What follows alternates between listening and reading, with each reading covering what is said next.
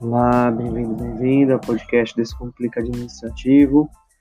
Vamos continuar aqui na nossa temática de servidor público, capítulo 6 do nosso livro Descomplicando Direito Administrativo no Exame da OAB Concurso, falar um pouquinho da, da questão do afastamento para mandato eletivo.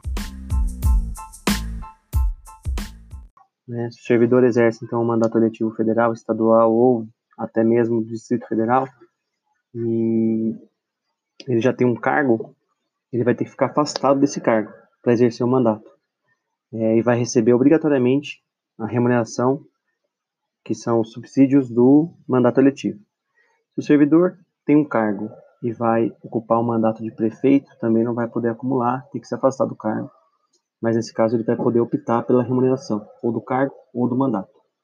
Agora, se o servidor tem um cargo e foi eleito vereador, nesse caso, havendo horário compatível, é possível que ele acumule é, o cargo e o mandato, desde que haja, claro, horário compatível. Não havendo compatibilidade de horários, vai aplicar a regra do prefeito, ou seja, ele vai poder optar pela remuneração mais vantajosa para ele, ou a do cargo ou a do mandato de vereador. Entretanto, não vai poder acumular é, os dois. Tá bom? Espero que tenha entendido. Essa questão é bem importante, cai bastante em provas e concursos. Então é a questão do afastamento para mandato eletivo, só se admitindo a acumulação no caso de vereador. Guardem bem isso.